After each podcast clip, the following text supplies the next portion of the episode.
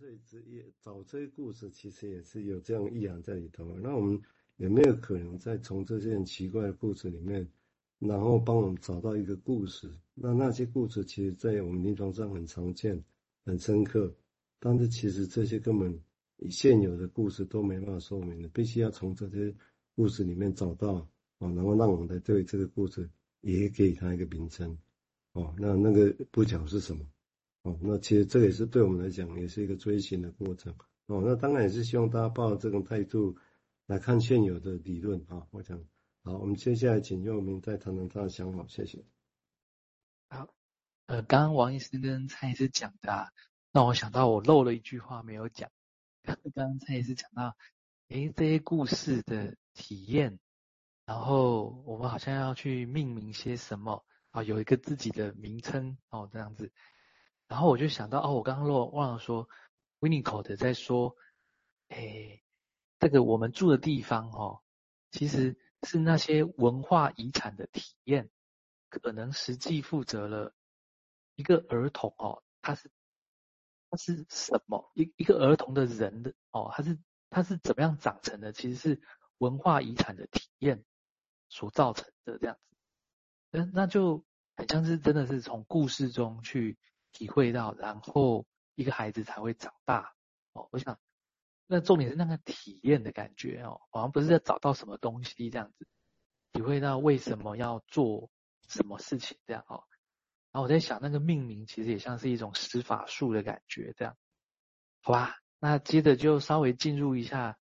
这个地海巫师的故事哈。今天会稍微简略的其中一小部分这样子哈。那今天我会选第一章。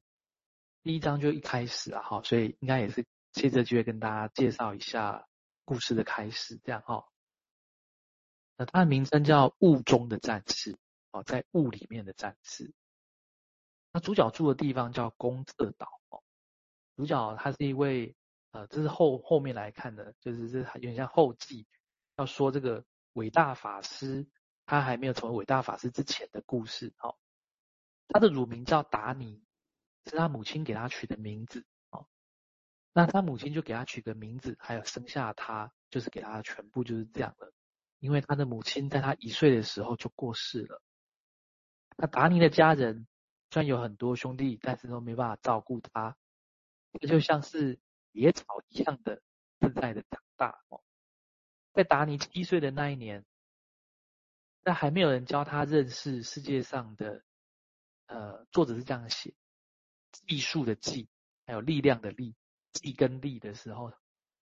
有一天呢、他在放羊，然后他就听见他的阿姨哦，对着一只跳上呃茅房屋顶的山羊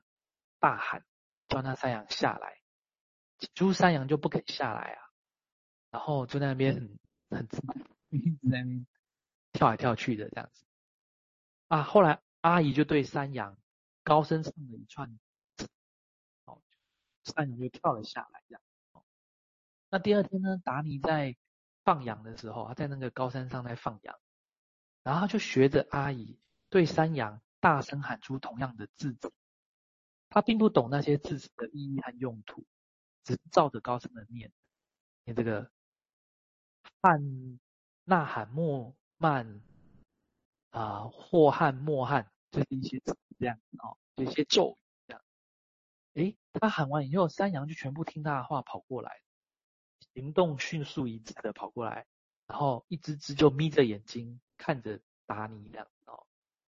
姨母就发现这件事情，就阿姨发现这件事情，她发现哦，达尼可以做这件事情，虽然达尼什么也不知道，但是他能够征服羊群，让他们靠拢。然后姨母就明白说，哦，达尼内在必然具备力的素质。好，那故事先到这边哈。以下是我的联想哦，就是在这段故事里面，我的联想是我看到是，好像在描写一个无意中发掘自己内在力量的方式，而他是透过给无意间在仿同，在在模仿，还有 identification，然后学习的使用语言的过程，这样就带给我一种感觉说。语言好像是一种沟通的方式，好像是外在自己要如何使用内在自己力量的方式吗？像是一种有利的事情，它是一种行动的代替吗？哦，虽然我们会说，就是有时候讲话好像可以杀死人，是不是这种意思呢？它是一种如何让内在力量现身的咒语吗？这样哦。好，那所以在讲语言这件事情的时候，我就想到了以前，在已经一年前了，一年多前哦，念如心理师那时候我们在也是在三方频道在讨论《野兽国》哦，《野兽国》这个绘本哦，然后呃，念如心理师他引用亚当·菲利普哦，他在描述语言这件事情哦。那他是引用这个蓬塔里斯哦，他所说的话，他说语言呢、并非只是来自于语言。他说，当我们从儿童身上，当儿童在讲或是拒绝讲话的那些时候呢，时刻呢，我们可以看到他其实好像是在实验，好像是在做这个这样的实验，是能够用还是不能用？我们就知道，其实这个语言的本质不是语言，而是来自于另一个地方，他试着在用这个东西。在玩这样子哦，我们可以说这个语言的他处，语言来自于一个他处。我们可以说这个他处可能来自于身体，或者是来自于一个我们也不知道是什么的地方这样哦。而这句话让我产生一种内在解释，就是说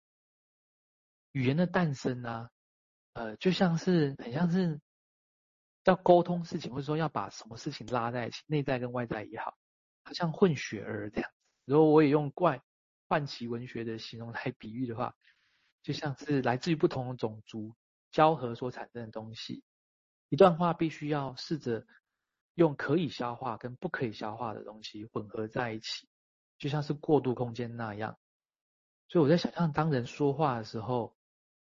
好像就像是要跟自己内在里面做说话，也像是要跟外在做说话这样。就像是像跟太空的深处发出讯号这样，也像是沟通 communicating，也像是连接 linking，也像是 construction，其实是在试图产生一种连接，试图要制造一种什么东西，就像施法术这样哦。然后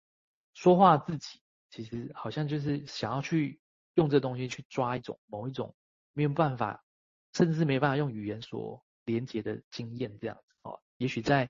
彭大吉里面所提到是巴迪的经验这样哦。想到这里又想到连接上，念如后来他说的，他说那个应该是 Onte Green，然后他有一句话叫做说，人如果要思考付出的代价，就是这个思考者所说的话呢，大概基本上是一个骗子这样。这句话很奇怪哦，好像要开口。要能够想事情，一开口学会开口的时候，就好像是在说谎话。那我就在想，哎呦，所以这些羊群啊，就是被谎言所骗而进来的啊。如果我们这次时候把羊群看成一种我们必须要达到目的的时候，这时候你说话的语言就是一个欺骗羊群的过程。又会让我想到弗洛伊德一一九二三年的时候所提到的义德跟 ego 里面，他的比喻是说，人就像骑士骑在马上。那马好像就是被骑士所引导而向某个方向前进，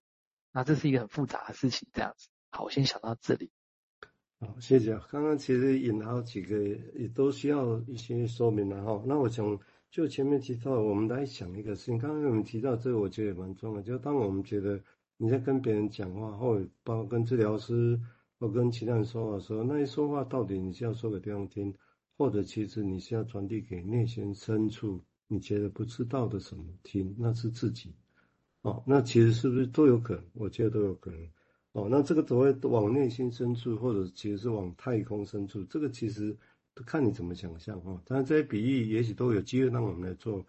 这些联想了哦。所以那个到底是跟自己沟通找自己，还是其实是要跟别人沟通同时存在哦？但是这些比喻可以让我们来想想这个事情。那这么想的时候，当然就会出现一个大家在想，比如说我上来解构一下，我们一般大家知道啊，自由联想啊，那你就可以自由联想，这里面到底有多少成分？哦，那我这只是临时性的说法。刚刚的故事里面提到说，因为你说法，譬如说我们刚刚讲语言，那到底我们在讲语言的时候，我们说话者，不管你信不信邪，或信不信神，不管怎么样，也就我们大家想想看。当我们在说话说我们有多少的